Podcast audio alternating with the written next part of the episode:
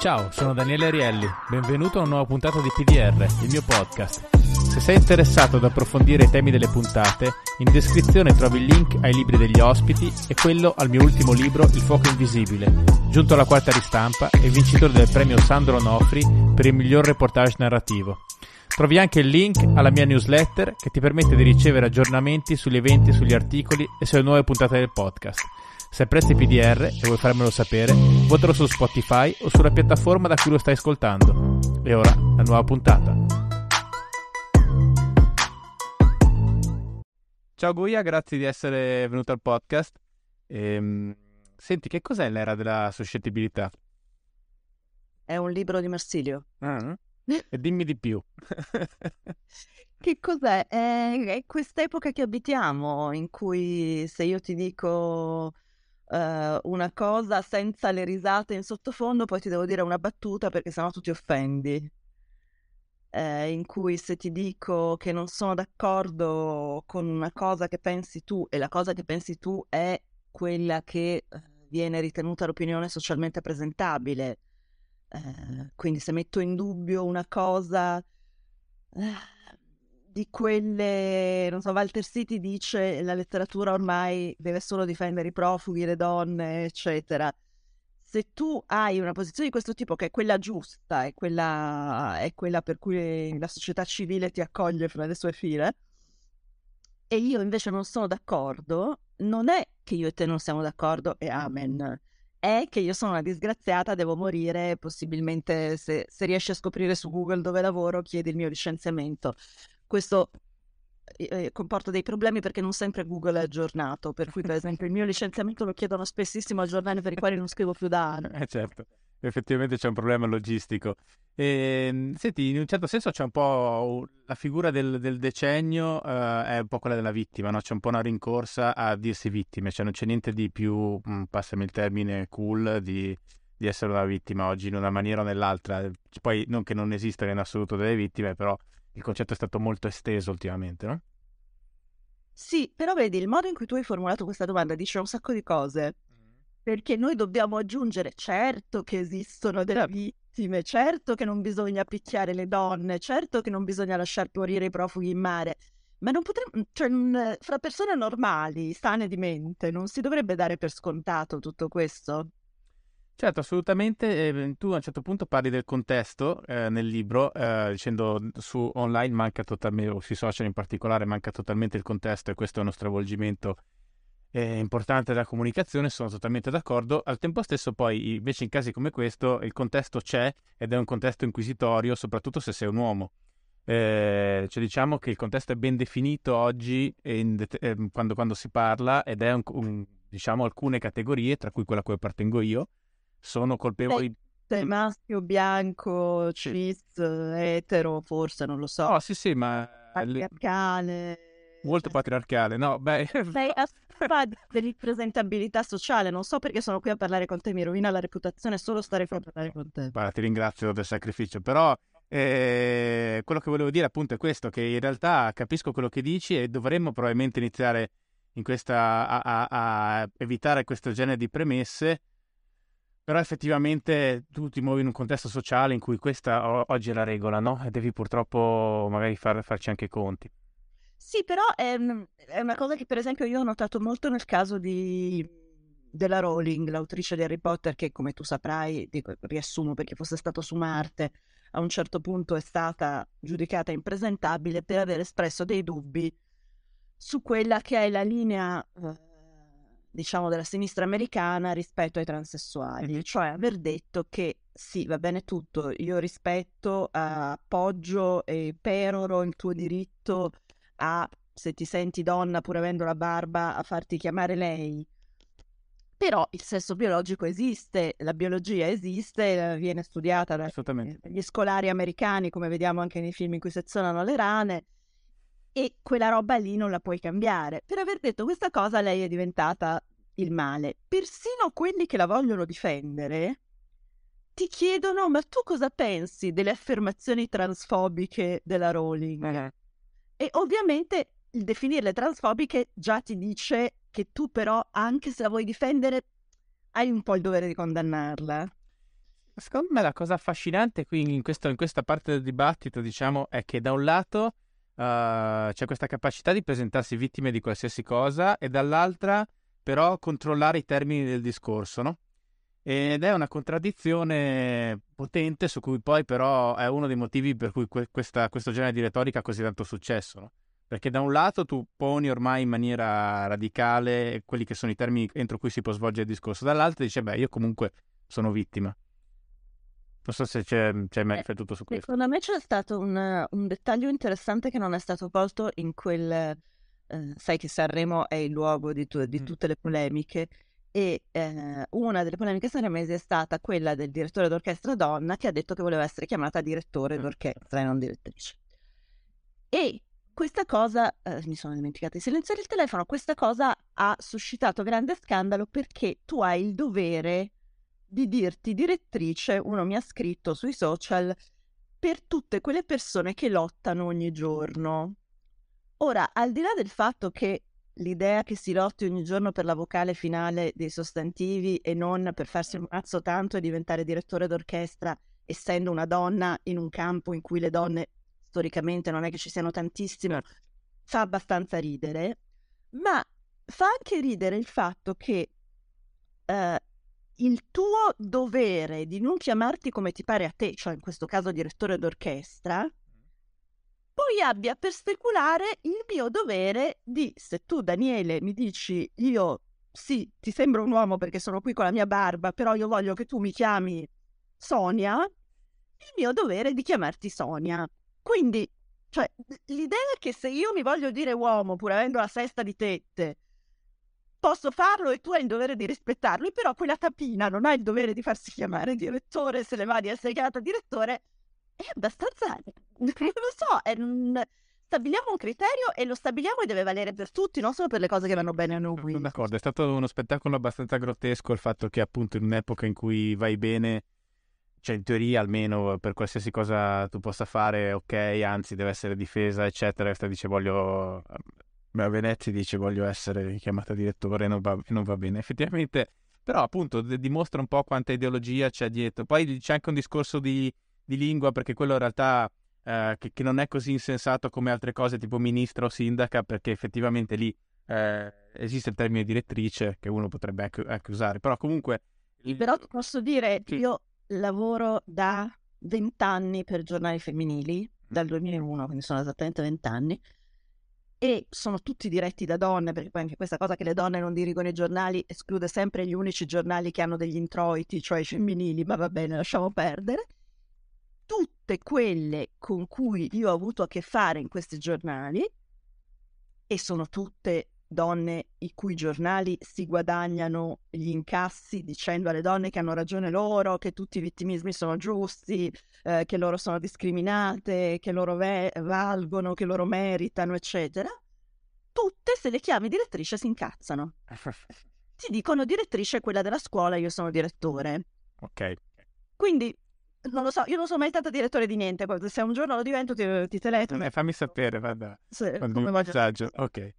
No, non c'è dubbio, poi in genere questa cosa è grottesca per due motivi. Uno è che comunque in genere le cariche hanno un valore neutro, cioè nel senso una carica, uno è ministro donna, è ministro uomo, cioè non... E l'altra è appunto quello che dicevi tu prima, c'è questa ossessione, l'idea, poi alla fine di origine post-strutturalista, che se tu controlli la lingua e queste desinenze rendi il mondo un giardino fiorito, no? Che insomma... abbastanza... Tra l'altro è una discussione che ogni tanto faccio con persone per cui scrivo.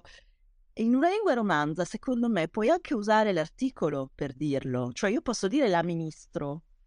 Sì, è bruttino, però si può dire, sì. Non so, a me non dispiace la cosa dell'articolo. Beh, c'è una valenza estetica, poi ha sempre, diciamo, non è che può essere universale. Però è vero, si può dire, certo. Si potrebbe dire. Sarà sicuramente comunque ancora meglio che ministra. Non so, io poi continuo a pensare, poi ogni volta che cito la Thatcher mi viene detto ma cosa c'entra, quella era la Thatcher. Ho capito, però forse bisogna prendere esempio dai grandi e non dai passanti. Non credo che la Thatcher si preoccupasse delle desinenze che le mettevano, al di là del fatto che l'inglese non ha le desinenze. Cioè, vorrei un mondo in cui si bada alla sostanza. Esatto, ma lo so. Così sembri subito Maurizio Belpietro, però è un rischio che purtroppo con questo libro si corre. Vedi, anche tu in questo momento ti adegui al contesto, no? Alla fine è un meccanismo quasi inevitabile, perché comunque sono posizioni, almeno nel mondo dei media, maggioritarie. Questa è un'altra cosa che ti volevo chiedere, che comunque esce anche dal libro. Che poi questi problemi che sono così centrali nel mondo anglosassone poi comunque mano a mano arrivano anche a noi sempre di più, perché siamo fondamentalmente provinciali dal punto di vista culturale, poi però sono in larga parte totalmente assenti dal mondo reale, no? Dal mondo fuori dai media, dall'editoria, dall'industria culturale, chiamiamola così. Qui c'è anche questo contrasto, no? Fra persone che si preoccupano di non poter dire una cosa e altre che dicono cosa stai dicendo, o che non sanno neanche che esiste il problema in realtà, no? Sì, questo è un dubbio che mi sono posta, però secondo me questo ragionamento non tiene conto dei social. Cioè, i social sono pieni di gente che non lavora nei media, che non dovrebbe occuparsi di queste cose, che dovrebbe avere impegni più prestanti per la propria mente. Dicevo stamattina a una mia amica, perché uno dei cascami di questo libro è che tutti mi inviano casi del giorno, e quindi a una cosa che mi hanno mandato stamattina dicevo: ma te ne vedi le nostre nonne che lavavano i panni al fiume, preoccuparsi di come Tizio parlava di Caia e se questo fosse sessista o no? Certo. Il vero problema non sono i social, è la lavatrice che ci ha liberato troppo tempo.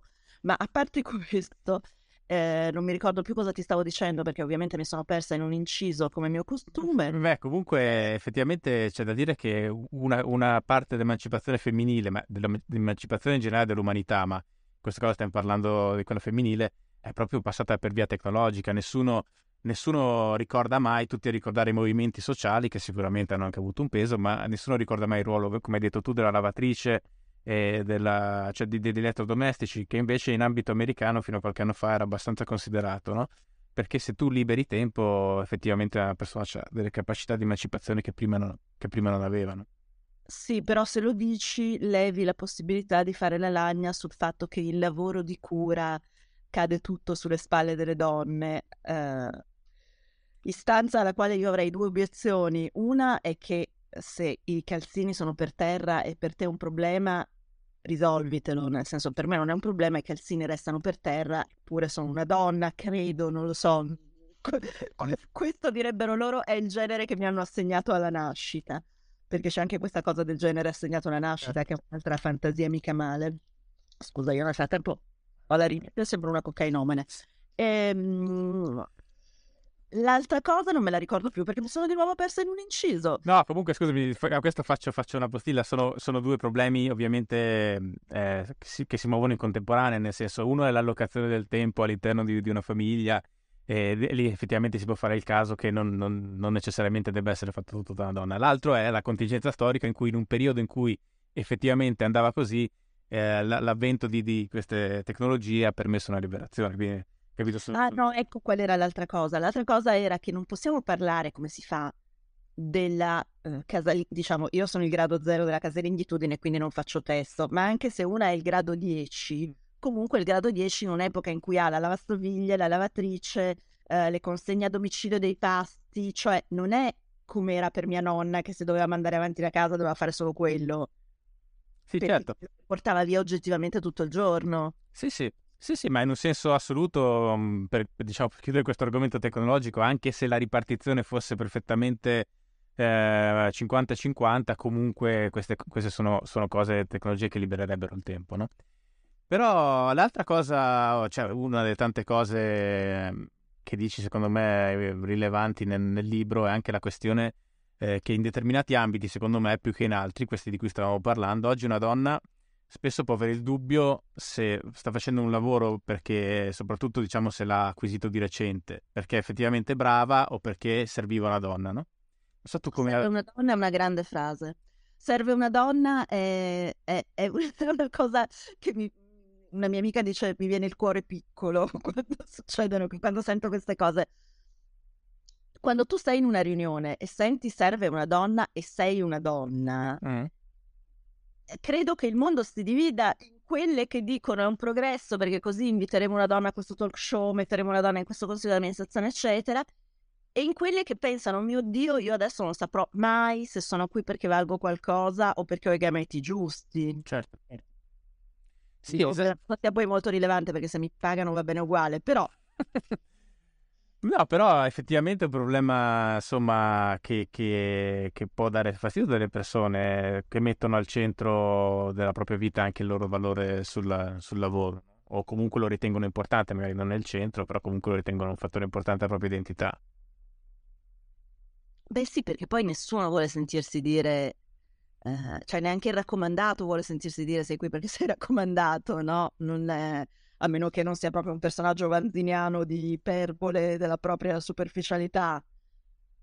E senti, invece nel rapporto a cui accennavamo prima fra appunto questo, il mondo anglosassone dove tutto questo è molto più diffuso e il nostro dove comunque si sta affermando appunto, come dicevamo, in maniera comunque importante, qual è? Cioè come lo vedi il rapporto fra i due mondi in questo momento? Beh, mi pare che noi siamo in un continuo tentativo di emulazione, oltretutto senza che ne esista il brodo di cultura, nel senso che in Italia, non so se a te sia mai capitato, a me è capitato che chiedessero appunto a gran voce il mio licenziamento, di solito al giornale sbagliato, ma anche quando riuscivano a chiederlo al giornale giusto, poi non succedeva niente, perché non è come... Cioè, a me è capitato al giornale dove lavori tu adesso, è l'unica volta che è capitato... Autorevole direttore di altro giornale ha chiesto il mio licenziamento, il mio direttore che gli ha detto ma guarda anche no, e per cui ancora oggi sono riconoscente, ma è un altro discorso. No scusami, ti ho interrotto, dicevi? No, però attenzione, perché secondo me è un altro meccanismo il direttore che chiede all'altro direttore, cioè è una cosa che passa diciamo sopra le teste della plebe. Adesso ho detto plebe, per questo verrò linciata. Ma tanto sì, credo che nel corso di questa conversazione potremmo forse completare la tessera punti del linciaggio. La richiesta dal basso, questa è una cosa abbastanza interessante che è successa con l'intervista di Harry e Meghan Markle, il figlio dell'erede del trono d'Inghilterra, e la moglie hanno dato questa intervista a Oprah Winfrey, sempre perché se uno è stato su Marte non lo sa, e in questa intervista hanno detto varie cose, abbastanza un manifesto del vittimismo, diciamo, se forse potrei farci un appendice al libro.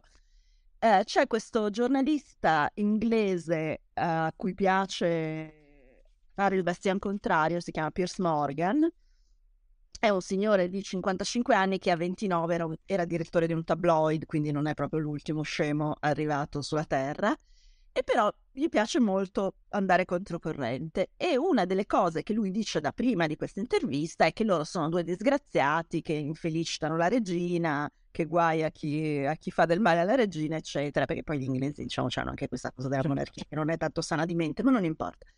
E lui adesso conduceva un programma del mattino, una specie di Uno Mattina d'Inghilterra, fai conto, e in questo programma ha detto che lui non credeva una parola di quello che Meghan Markle aveva detto nell'intervista. Sono successe due cose interessanti a questo punto. Una è che uno dei suoi co-conduttori ha fatto tutto un pistolotto dicendo basta, noi stiamo qui tutte le mattine ad ascoltarti parlare male di lei, solo perché eravate amici e poi lei non ti ha più parlato. E lui a quel punto si è alzato offesissimo e se n'è andato in diretta. Uh-huh. E questa cosa della suscettibilità degli antisuscettibili fa molto ridere, cioè uno ti dice che non è d'accordo con te, stai lì e lo ascolti, è il tuo lavoro, fai la televisione, resti in studio, non pigli e te ne vai. E questa è una delle cose. L'altra cosa è che il giorno dopo, lui non si capisce bene, pare che si sia licenziato lui, ma forse l'hanno licenziato loro, non si sa, comunque non fa più questo programma. E questa cosa è successa anche perché... in Inghilterra c'è un meccanismo di controllo, una specie di garante delle comunicazioni, che ha ricevuto, scrivono i giornali, 40.000 richieste di cacciarlo per aver osato dire che Meghan Markle non era una a cui credere. Fra le 40.000 c'è la richiesta di Meghan Markle. Quindi la domanda è... Okay. Lui ha fatto la plane, ha preso sia... Il culture è il popolo che chiede a gran voce, okay, dal suo non avere voce, e però ristabilendo, diciamo, una cosa di pesi e contrappesi, chiede la cacciata del potente. Se in mezzo a questo popolo però c'è quella che ha fatto 17 milioni di spettatori con la sua intervista televisiva, vale ancora come richiesta popolare? Oppure è come il direttore che chiede all'altro direttore? Sì, diciamo che è tutte e due le cose messe assieme, no? In un certo senso. E poi comunque in generale, cioè, è la logica del popolo che chiede la cacciata. Innanzitutto un popolo, quanto? Tu dicevi 40.000 persone, su quanti milioni ce ne sono? Anche volendo accettare questa logica plebiscitaria, no? Anche lì si rischia un po' di sovraffazione. Rousseau. Sì, Rousseau però, cioè nel senso con un... È inteso come piattaforma, non come... Ah, ok. Cioè, come distorsione cognitiva. Sì, appunto, è esattamente come Rousseau la piattaforma, nel senso che sono quattro gatti, però sembrano milioni, no? Anche quando sono qualche decina di migliaia di persone, poi non sono rappresentativi. Secondo me si è persa un po' quell'attitudine che avevamo come civiltà al processo, nelle sedi dei processi, no? Che per carità erano imperfetti, ne abbiamo visti anche tanti. Siamo sicuri che avevamo questa attitudine, perché ti ricordo Barabba, cioè, che è un po' il mito fondativo della nostra civiltà. Però è sempre una tensione un po' fra le due cose, no? Cioè, però adesso si sta tendendo più verso appunto il processo immediato con i forconi, come i Simpson, quando a un certo punto la scena ricorrente dei Simpson, quando c'è tutto il popolo con le torce, i forconi, che capita molte volte durante le stagioni. Stiamo andando verso un'estremizzazione di questa cosa qui, ma tu parli anche del caso di Louis C.K., o ancora più evidente Woody Allen, una persona che è stata assolta in tutte le sedi possibili e immaginabili, che viene ancora massacrata, no? Cioè, nel senso, è come se l'istituto del processo fosse molto meno importante di quello dei social, no? Però il caso di Woody Allen secondo me è un po' diverso dagli altri. Perché il caso di Woody Allen, chi l'ha seguito e chi tu no, perché sei orrendamente giovane, ma insomma chi era vivo in quegli anni se lo ricorda, il caso di Woody Allen fu un caso aperto e chiuso, nel senso che all'epoca non c'era nessuno che dubitasse del fatto che Mia Farrow era una mitomane. Questa cosa è stata talmente archiviata che, per dire, nel 2002, ai primi Oscar dopo l'11 settembre, è stato chiamato Woody Allen in rappresentanza di New York a fare un monologo con tanto di applausi in piedi, eccetera, ovazioni varie. Questa cosa qui è tornata fuori quando, un po' prima del MeToo, la figlia di la presunta vittima, ha detto: scusate, però vi occupate di tutti tranne che di me. E di fronte al ricatto dolente di io sono l'unica della cui molestia non vi preoccupate, perfino Asia Argento ha dignità di stampa, io no, lei non l'ha detto ma secondo me lo pensava, questa cosa era, cioè, come fai a dire non me ne frega niente che tuo padre ti ha messo le mani nelle mutande? Devi dire non ti credo. Però se dici non ti credo, lì è particolarmente una trappola rispetto alle altre storie di molestie, perché sta dicendo tua madre ti sta facendo il lavaggio del cervello da 25 anni, che è un'idea atroce, molto più atroce del fatto che tuo padre ti abbia molestato. Certo. Sì, però anche il ruolo, no, del figlio di Mia Farrow in tutto questo, cioè che è uno come giornalista, o sbaglio? Però lui era ancora più piccolo, cioè lui cioè è ancora, perché non è che la proporzione degli anni cambia nel tempo, lui è più piccolo di lei. Quando è successa questa cosa lui aveva 4 anni, possono avergli raccontato qualunque cosa, possono avergli fatto credere qualunque cosa. No, ma diciamo quello che dicevi tu, secondo me è difficile che non sarebbe stato difficile che non lo tirassero di nuovo fuori, avendo avuto lui anche questo ruolo centrale del MeToo, no? Certo, firma di punto. Se vogliamo giocare al piccolo psicanalista, sono anche abbastanza convinta che questa cosa abbia avuto un ruolo nel suo avere un ruolo nel Me Too. Quando lui ha fatto il primo libro subito dopo il Me Too e andava a promuoverlo in televisione, la cosa assurda è che nessuno, tranne Stephen Colbert che è un comico, gli ha chiesto questa cosa. Nessuno gli ha chiesto: scusa, ma il fatto di Woody Allen, le molestie, ha avuto una parte nel tuo volerti occupare di queste storie? Nessuno. Come, non so, le domande devono farle i comici, anche questo. Cioè, sarebbe Scusami, è anche interessante il fatto che in un'epoca in cui la biografia e l'appartenenza a una determinata categoria disagiata ti definisce in toto come essere umano, nessuno abbia fatto questa domanda, no? Sì, perché è come se ci fosse il dovere di considerare freddamente le sue doti di giornalista. Boh, non lo so. Però Borbi, cioè nel senso, a me sembra sempre che da un lato ci sia questa generalizzazione assoluta delle cose, per cui una persona in un determinato momento, quando conviene, è un po' il discorso sulla Venezia di prima, quando conviene allora è una vittima sistemica che non poteva fare altrimenti, quando non conviene più allora va considerata nella sua individualità, no? C'è un po' questo continuo. Sì, sì. Diciamo non c'è una grande... è una cosa che a un certo punto accenno nel libro. C'è il rifiuto totale di stabilire un criterio e usarlo anche per quelli che ci stanno antipatici, o usarlo per quelli che ci stanno, o un criterio negativo e usarlo per quelli che ci stanno simpatici. Cioè le cose non valgono mai per le cose insieme, ma valgono per chi le dice. C'è un forte ritorno un po' al tribalismo da questo punto di vista, no? Cioè manca una visione condivisa della società in cui poi possono sviluppare delle differenze, come è giusto che sia, però almeno con uno sfondo condiviso, no? Oggi lo sfondo condiviso sembra quasi scomparso. Sì, viviamo in una gigantesca curva di stadio, per cui se tu dici una cosa stronza ma sei nella mia curva dello stadio, io trovo il modo di giustificarti. Se tu sei nella curva dello stadio opposto e dici una cosa tutto sommato non grave, io la tratto come se ci volesse il 41 bis.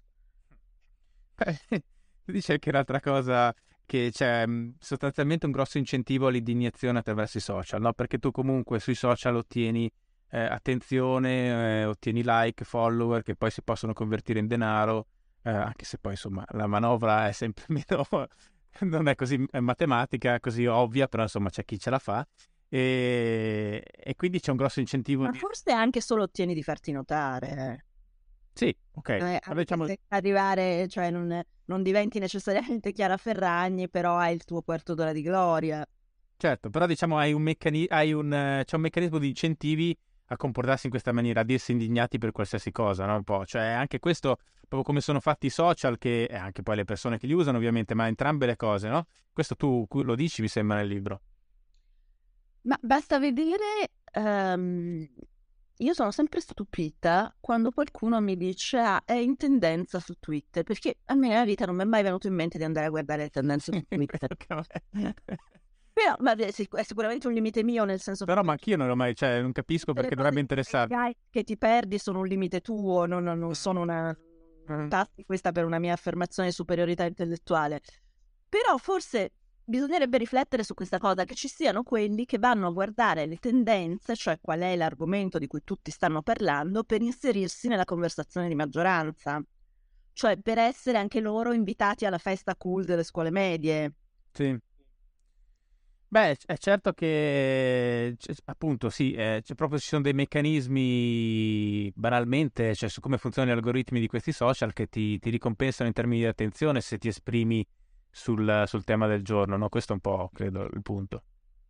Sì, poi c'è anche un'altra questione, se stiamo parlando di commercio, c'è anche un'altra questione che invece riguarda le aziende, per cui tutto questo posizionarsi, quello che gli americani chiamano virtue signaling, cioè far sapere che tu sei dalla parte giusta, dalla parte dei buoni, tutto questo posizionarsi in realtà è cioè noi facciamo da portatori d'acqua per le multinazionali, sostanzialmente. Adesso non per fare quella contro le multinazionali, che anzi se vogliono fare dei contratti io sono qua, però per esempio, per dirne una, la più facile, body positivity, che è un cancelletto che si porta molto ultimamente, che significa io mi piaccio così come sono, vado bene anche se sono chiatta, vado bene anche se ho l'acne, vado bene anche se non ho i capelli di come si chiama, di Heidi Klum.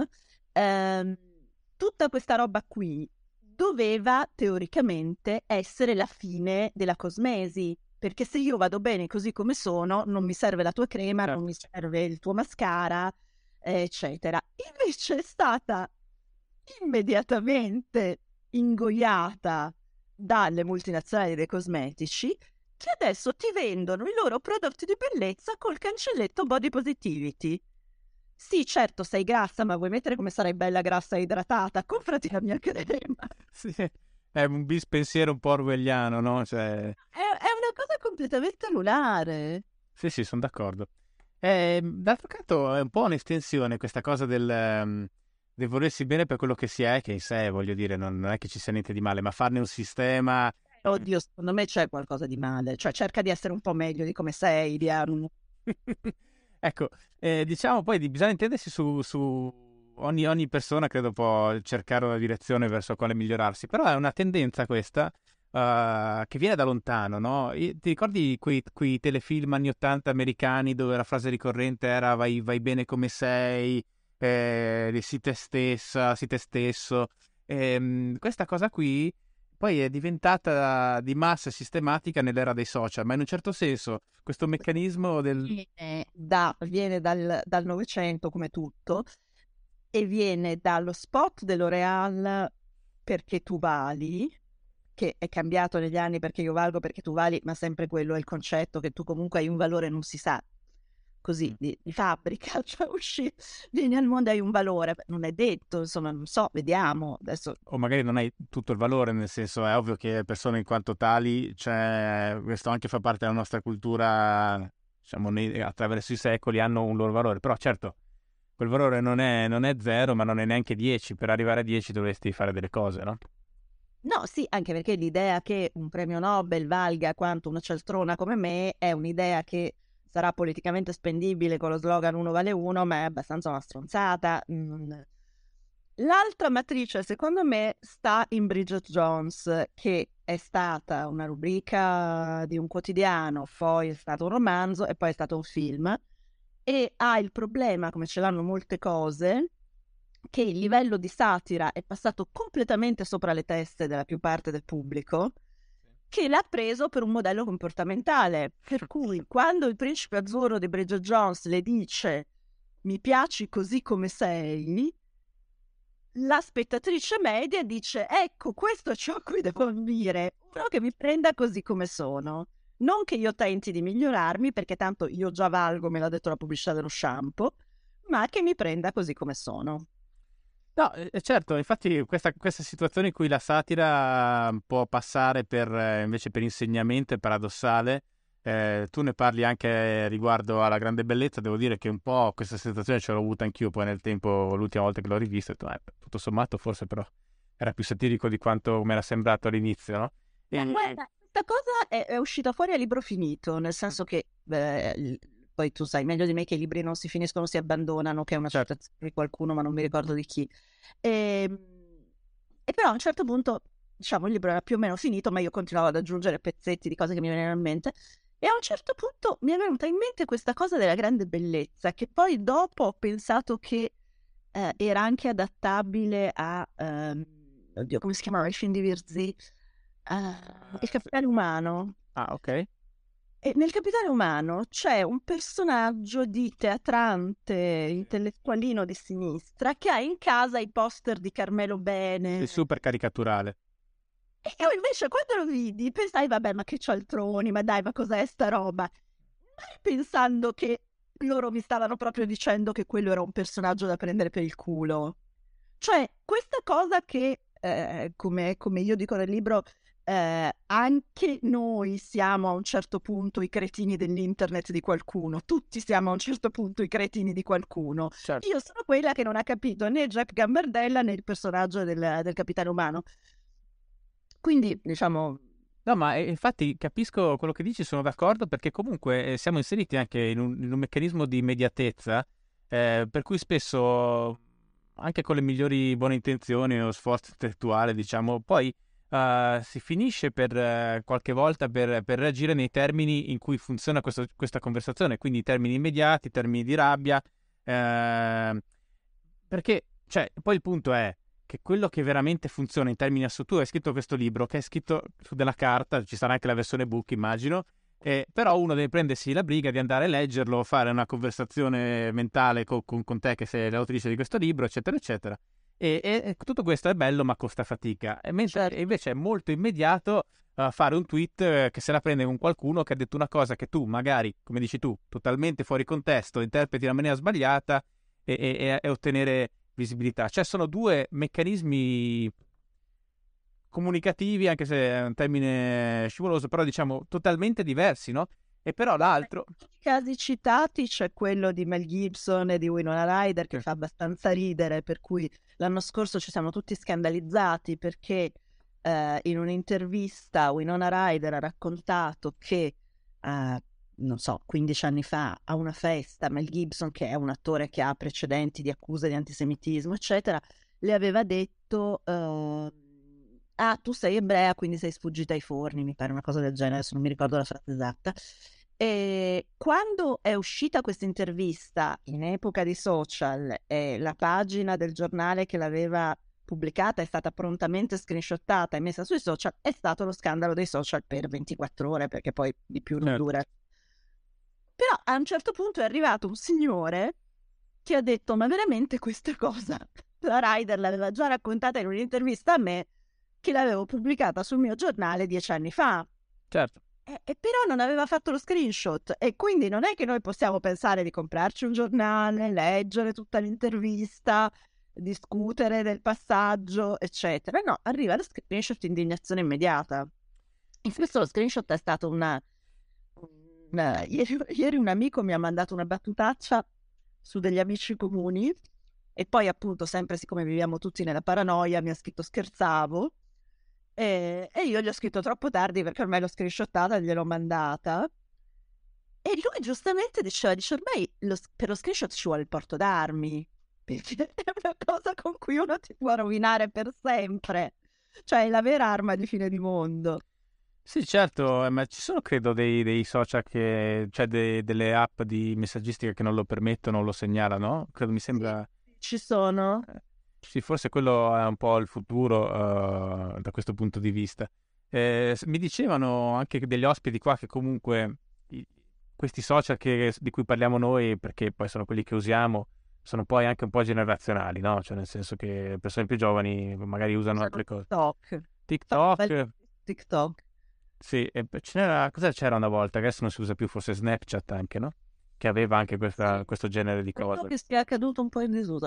Però io considero mio dovere morale disinteressarmi dei giovani, nel senso che sembra che uno dei grandi mali del nostro tempo sia la mia generazione e la sua diciamo, la mia generazione è il grande male del nostro tempo, ma in dettaglio la sua smania di stare dietro ai consumi culturali dei ragazzini.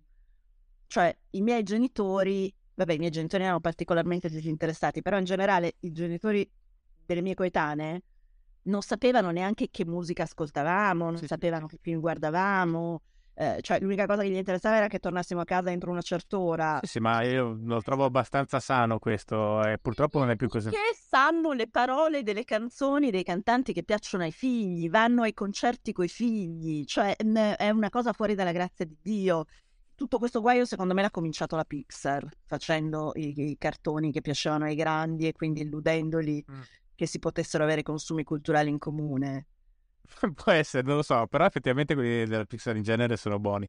Però sono d'accordo con te, ma sai, questo è forse anche un po' un tentativo, penso a livello inconscio, di unire un po' delle generazioni che vivono in mondi totalmente diversi, no? Cioè mentre magari proprio per i ritmi dati dalla tecnologia, che oggi tutto va molto più in fretta, e le vite di generazioni che hanno 10 anni di differenza sono molto diverse, soprattutto culturalmente.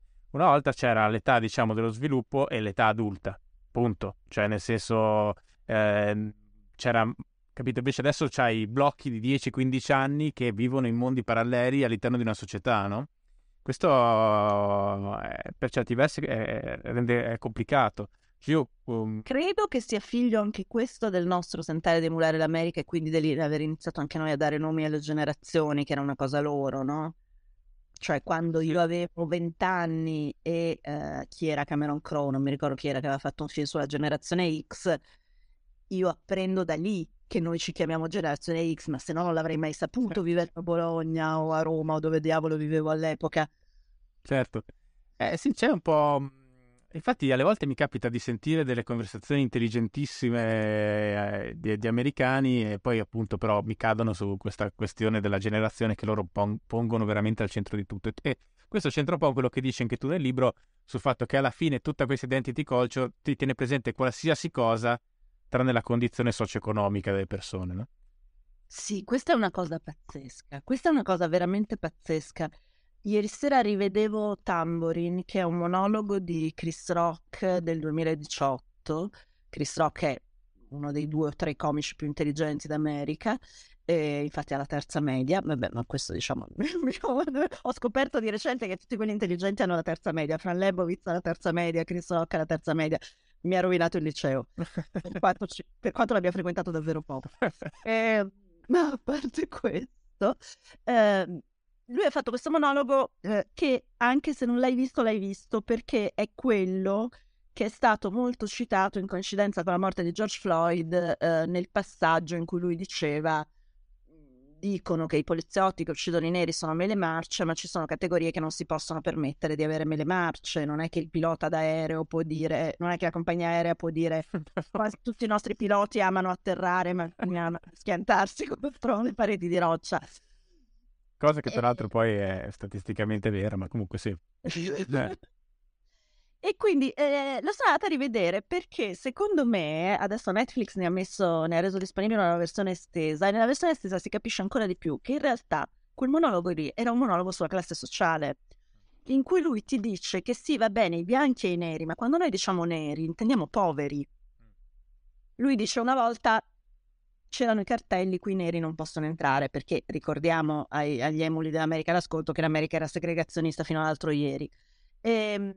Adesso non ci sono i cartelli, qui i neri non possono entrare, però da Whole Foods, che è una catena di supermercati fighetti americana, un'arancia costa $7, e questo mi dice che io, se sono nero e non sono milionario come Chris Rock, lì dentro non ci posso entrare perché non me la posso permettere, molto banalmente.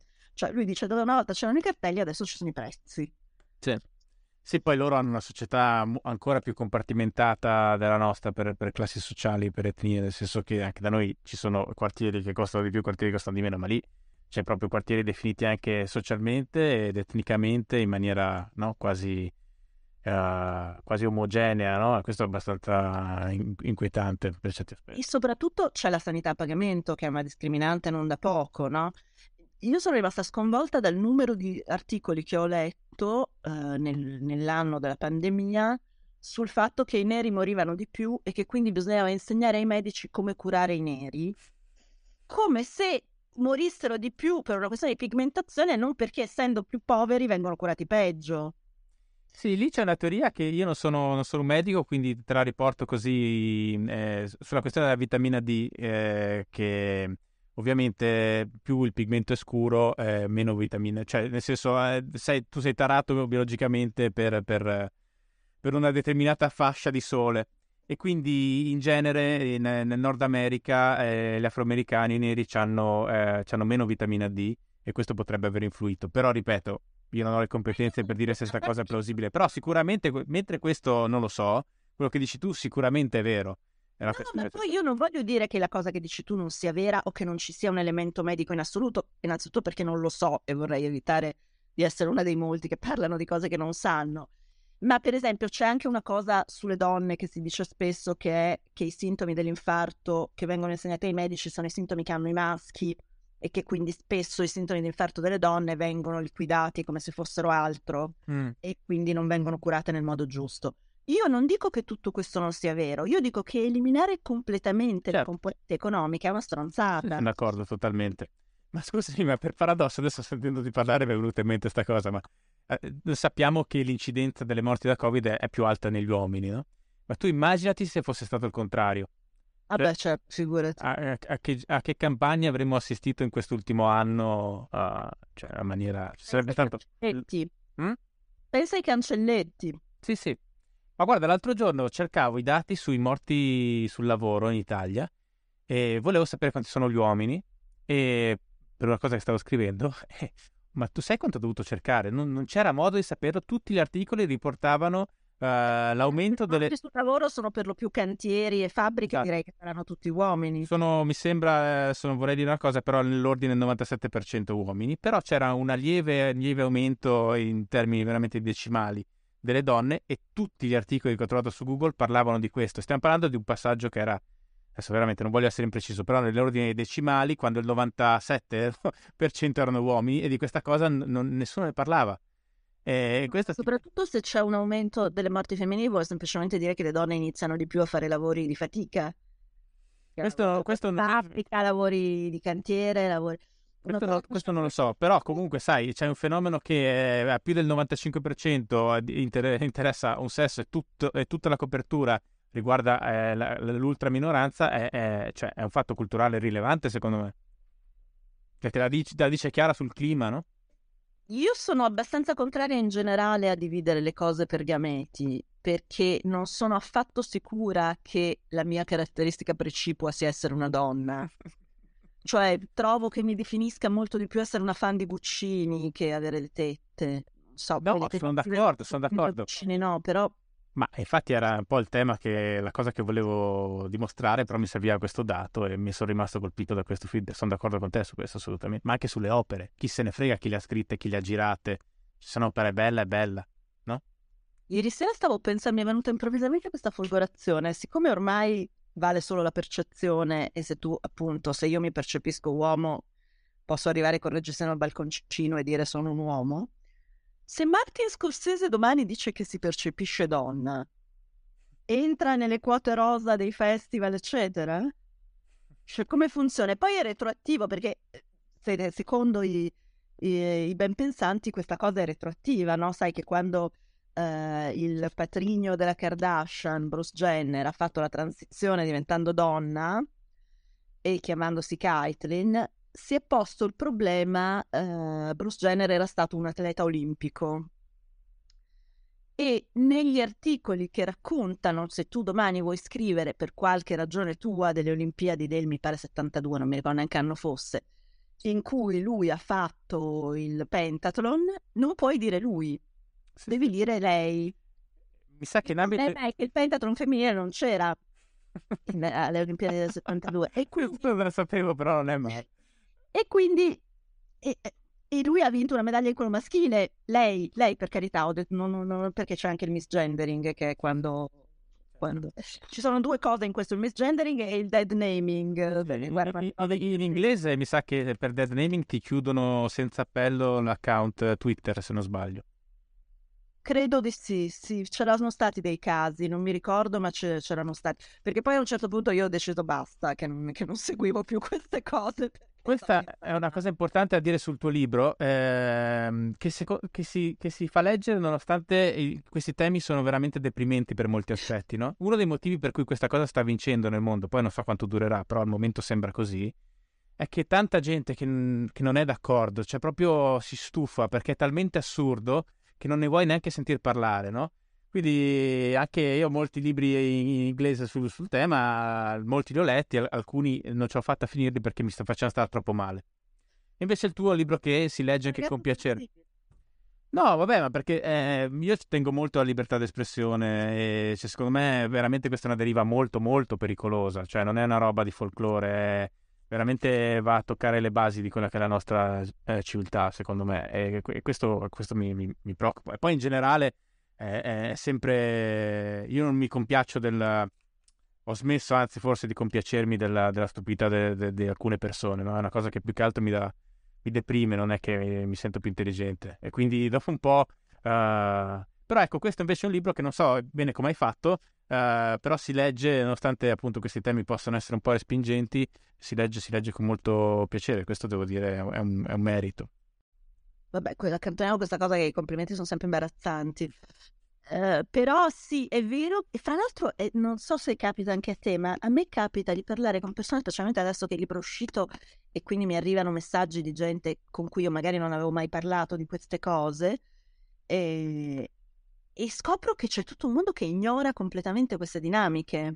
Esatto. Cioè, una persona l'altro giorno mi ha scritto: ho scoperto dal tuo libro l'esistenza della parola woke e sono sconvolta. woke è il termine con cui si definiscono poi dalla parte dei giusti, diciamo. Uh-huh. E quindi è sempre un po' straniante, no? Perché poi quando tu stai... Io ho raccolto roba per questo libro per 4 anni forse, quindi sono stata abbastanza immersa in questi temi e a un certo punto inizi a dare per scontato che tutti parlino la tua lingua, no? Certo. E invece non è così. No, allora, nelle terminologie, anche nella storiografia del problema che fai tu, eccetera, sicuramente in Italia non sono tante le persone che sanno queste cose. Però sì, come dicevi tu all'inizio, forse l'impatto poi a cascata di questa cosa attraverso i social, almeno quello che filtra, quello probabilmente è più esteso, no? Però effettivamente sì, non mi stupisco che woke sia un termine poco conosciuto in Italia, cioè, mi sembra conseguente, però gli effetti della woke culture, quelli invece magari sono già più diffusi, no? No, ma poi fra l'altro forse il fatto di non saperne troppo fa anche passare una versione molto semplificata delle cose, per cui tornando all'intervista di Meghan e Harry, che le reazioni alla quale secondo me sono state un grande parametro per valutare queste dinamiche qui, la cosa che passa è: ma se tu sei contro di lei che poverina ha sofferto, sei una stronza che non è empatica con quelli che hanno sofferto.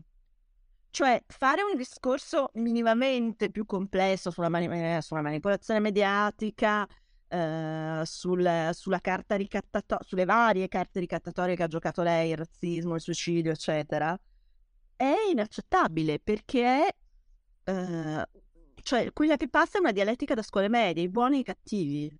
Sì, è il discorso un po' che ti facevo prima sulle piattaforme, nel senso che comunque quel tipo di comunicazione è più amplificata per come è fatta, proprio come sono fatti questi network, cioè si amplifica di più. Tu fai il libro, non ne parliamo perché appunto, come dicevamo prima, dicevi tu, cioè è una cosa, uno deve comprarlo, leggere, eccetera, ma in genere anche sullo stesso social farò una distinzione fra bene e male un pochettino più articolata, fare un po' di storia di quello che è successo.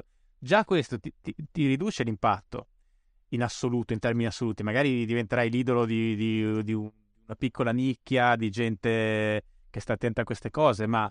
Poi tra l'altro, se come social prendi Twitter, hai addirittura il limite di battute, quindi non è la possibilità di articolare un pensiero complesso, cioè Twitter va bene per Karl Kraus, non per Elia Canetti. Sì, sì, quello è... Twitter è proprio un male del secolo, cioè soprattutto questa cosa della lunghezza. Io non ho capito mai, sin dall'inizio, perché, cioè qual è...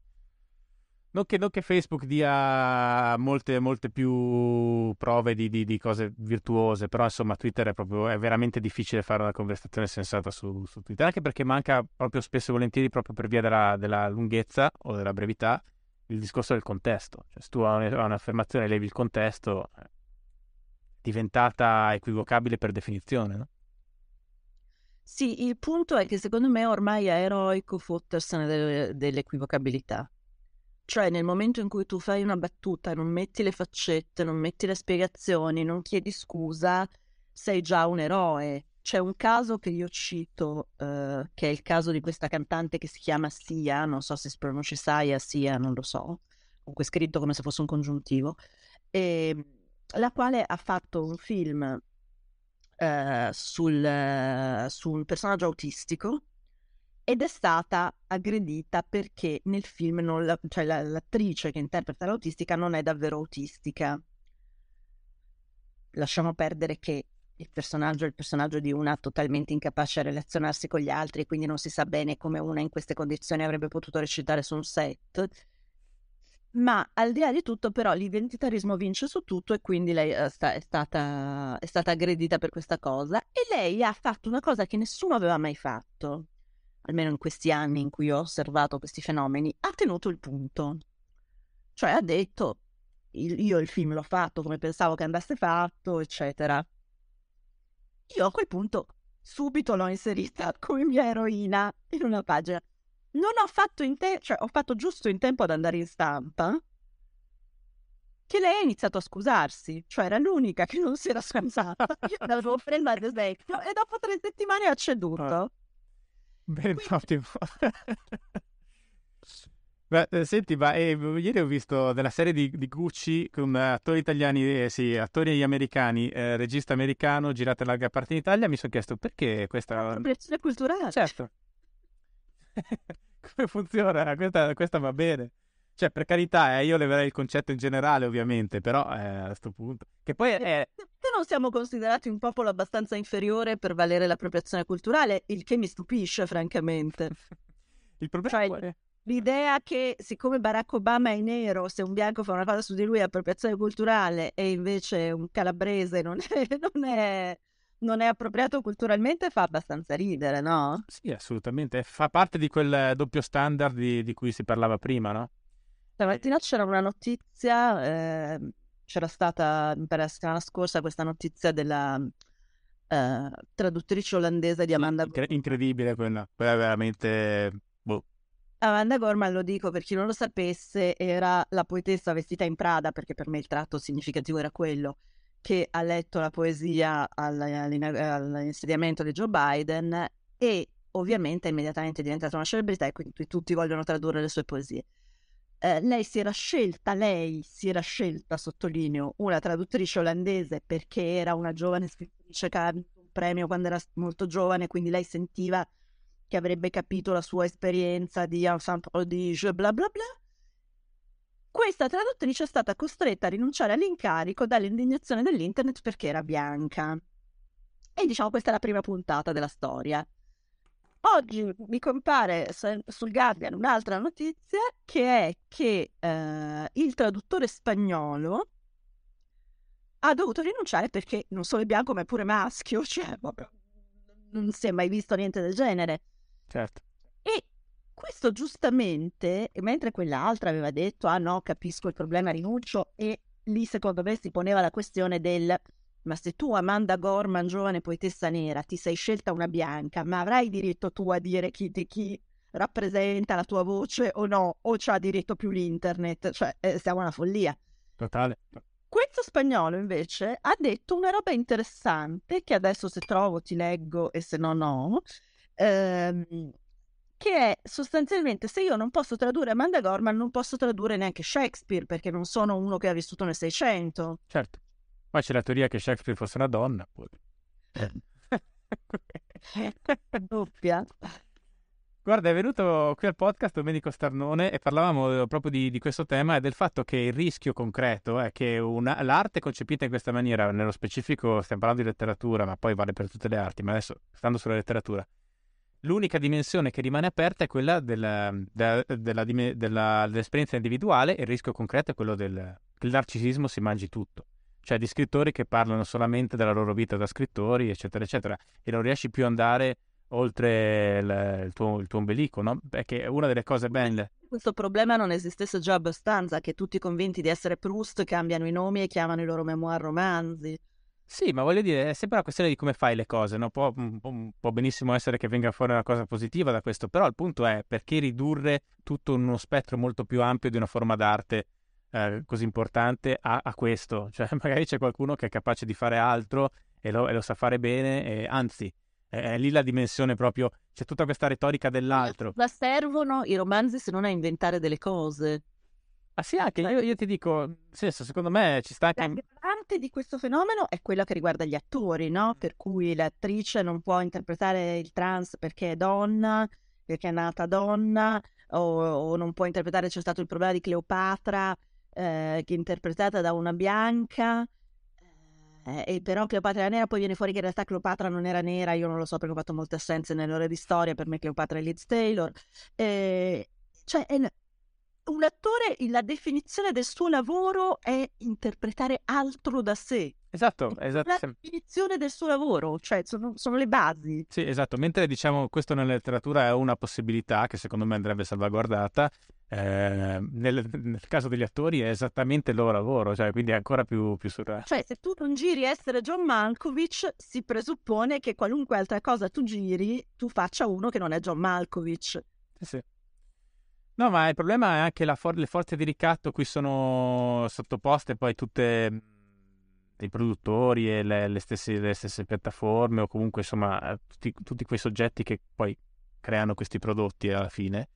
non vogliono problemi. Questo Bret Easton Ellis ne parla molto bene nel suo libro, certo. White, no? C'è proprio l'unione virtuosa, cioè armonica più che virtuosa, di capitalismo e questa identity politics, cioè si afferma così tanto non solo per i social come sono fatti eccetera, ma anche perché non dà, è un modo per non dare problemi agli azionisti, no?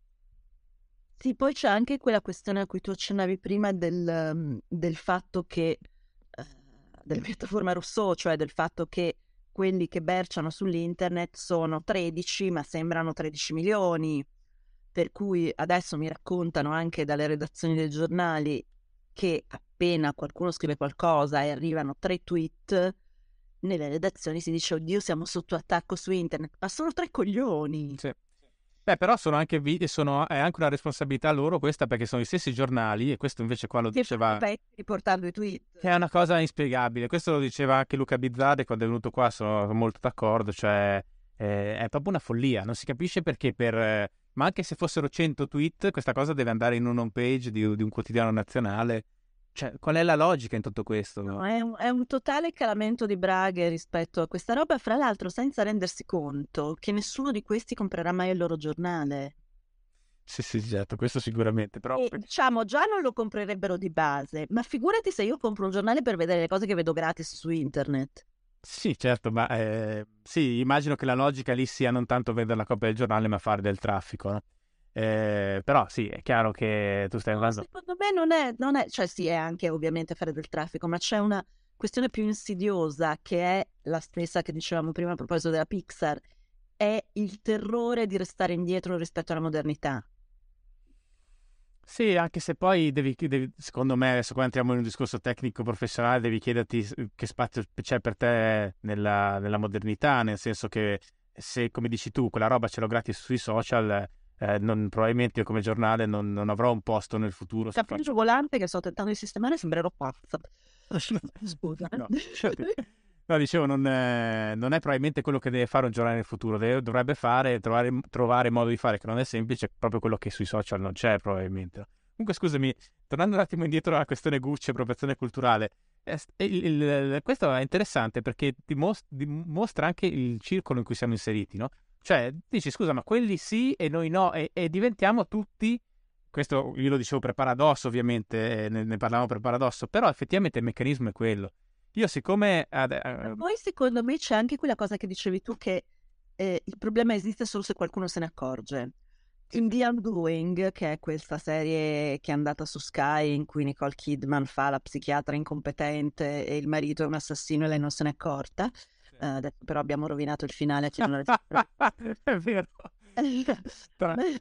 Sì, vabbè, comunque pessimo finale. Spoiler sono i peggiori, i suscettibili dello spoiler. Io una volta scrissi un pezzo su Repubblica dicendo che se non sapete come va a finire Desperate Housewives è un problema vostro perché avete vissuto su Marte e io devo poter scrivere come finisce una cosa finita 3 anni prima. Mi sono arrivate una quantità di lettere di insulti. Vabbè. A me è successo quel Sopranos anni fa, però il punto è...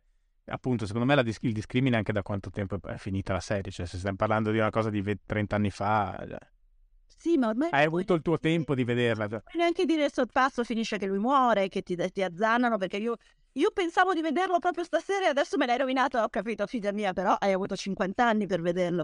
Comunque, a parte questo, in questa serie di cui ormai abbiamo rovinato la visione a tutti, e forse Sky ci farà causa, nel qual caso vorrei dire che sei responsabile tu e non io. Certo. Non vedo come potrebbe essere altrimenti, sì. Che è un'attrice italiana che ha condotto anche la prima serata di Sanremo, fa la parte degli non si capisce bene, non è mai definito, però è sposata con, credo, messicano, adesso non vorrei dire sbagliatezze geografiche, e però lei è italiana, sì. Per cui qual è la cosa? Mediterranea vale Mediterranea, perché nessuno si è indignato di quella cosa? Secondo me perché nessun suscettibile di quelli abbastanza esposti da far partire la polemica se n'è accorto. Allora ti racconto questa che secondo me è divertente. Io siccome sono nato a Bolzano, da noi c'è lo sport e non è il calcio e l'hockey, no? Quindi guardo questo e quindi guardo le partite di hockey adesso in streaming, però ovviamente questo non perché sono nato a Bolzano ma perché sono maschio patriarcale, uno potrebbe dire, no? Certo. Ma l'altro giorno dicono c'è una specie di fallo che fallo non è fallo e uno dei commentatori dice vabbè, ma non è che stiamo giocando a freccette, stiamo giocando a hockey, no? E l'altro dice, sì scusami, però qua ti devo interrompere, tra l'altro, comunque in gambissima, se sta sentendo questo, e fa, perché mi hanno scritto giocatori di freccette che non possiamo dire questa cosa. Non ci posso credere. Che ce lo sono morto. Cioè io potrei scrivere 25 seguiti, io potrei tutta la vita, ogni 2 anni fare un'era della suscettibilità. È infinito, cioè il giocatore di freccette che se la prende, capisci? Cioè, beh, però il punto è proprio questo. Le freccette le lasci stare. Esatto. E anche noi abbiamo la nostra dignità. E il punto è questo, è che se una determinata, cioè la libertà di espressione entro i limiti di legge, che è giusto che ci siano, è tollerata, è quella per tutti, allora tutti accettano che si possa parlare male o fare un esempio negativo, non è neanche negativo, comparativo con le freccette, e va bene. Ma se incominciano a rompere le palle tutta una serie di categorie, in automatico anche tutte le altre diranno, cosa siamo noi? Siamo di meno. E questo è il clima in cui siamo noi oggi.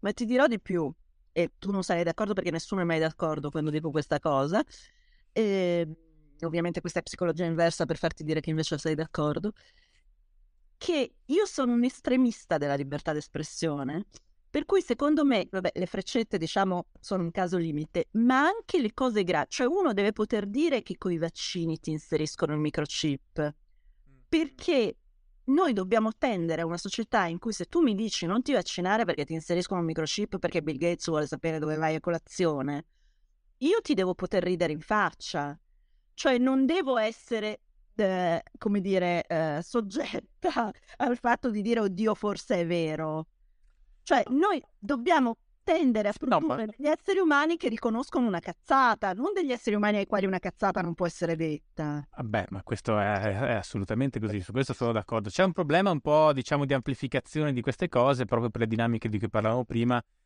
per cui forse sulle piattaforme si può ragionare come trattare determinati... Però è un piano scosceso, perché poi lì dopo chi decide cos'è da penalizzare, cosa no, quindi quello poi ha tutta una serie di altri pericoli, però in generale sì. Io avrei lasciato anche Twitter a Trump, oltre al fatto che ci interessa.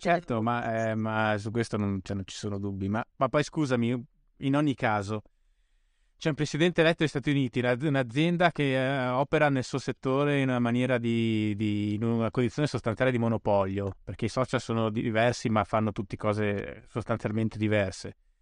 Cioè, tu non puoi, secondo me non potresti proprio fare curatela su questo, capito? Perché, a parte che proprio per legge loro non potrebbero farla, se non sbaglio, no? Perché sono piattaforme, non hanno gli obblighi e gli oneri degli editori, perché non pagano i diritti, non sono tutelati dalle querele contro la piattaforma, e in cambio di questa cosa loro non potrebbero fare selezione dei contenuti. Non so, tecnicamente non so come funzioni, no, però... Sì.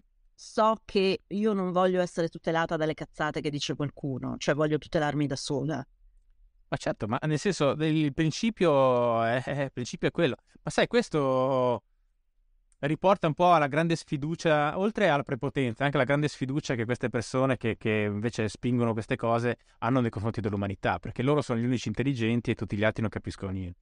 E da questo discende poi tutta una serie di cose che è, appunto... il fastidio per la libertà d'espressione, no?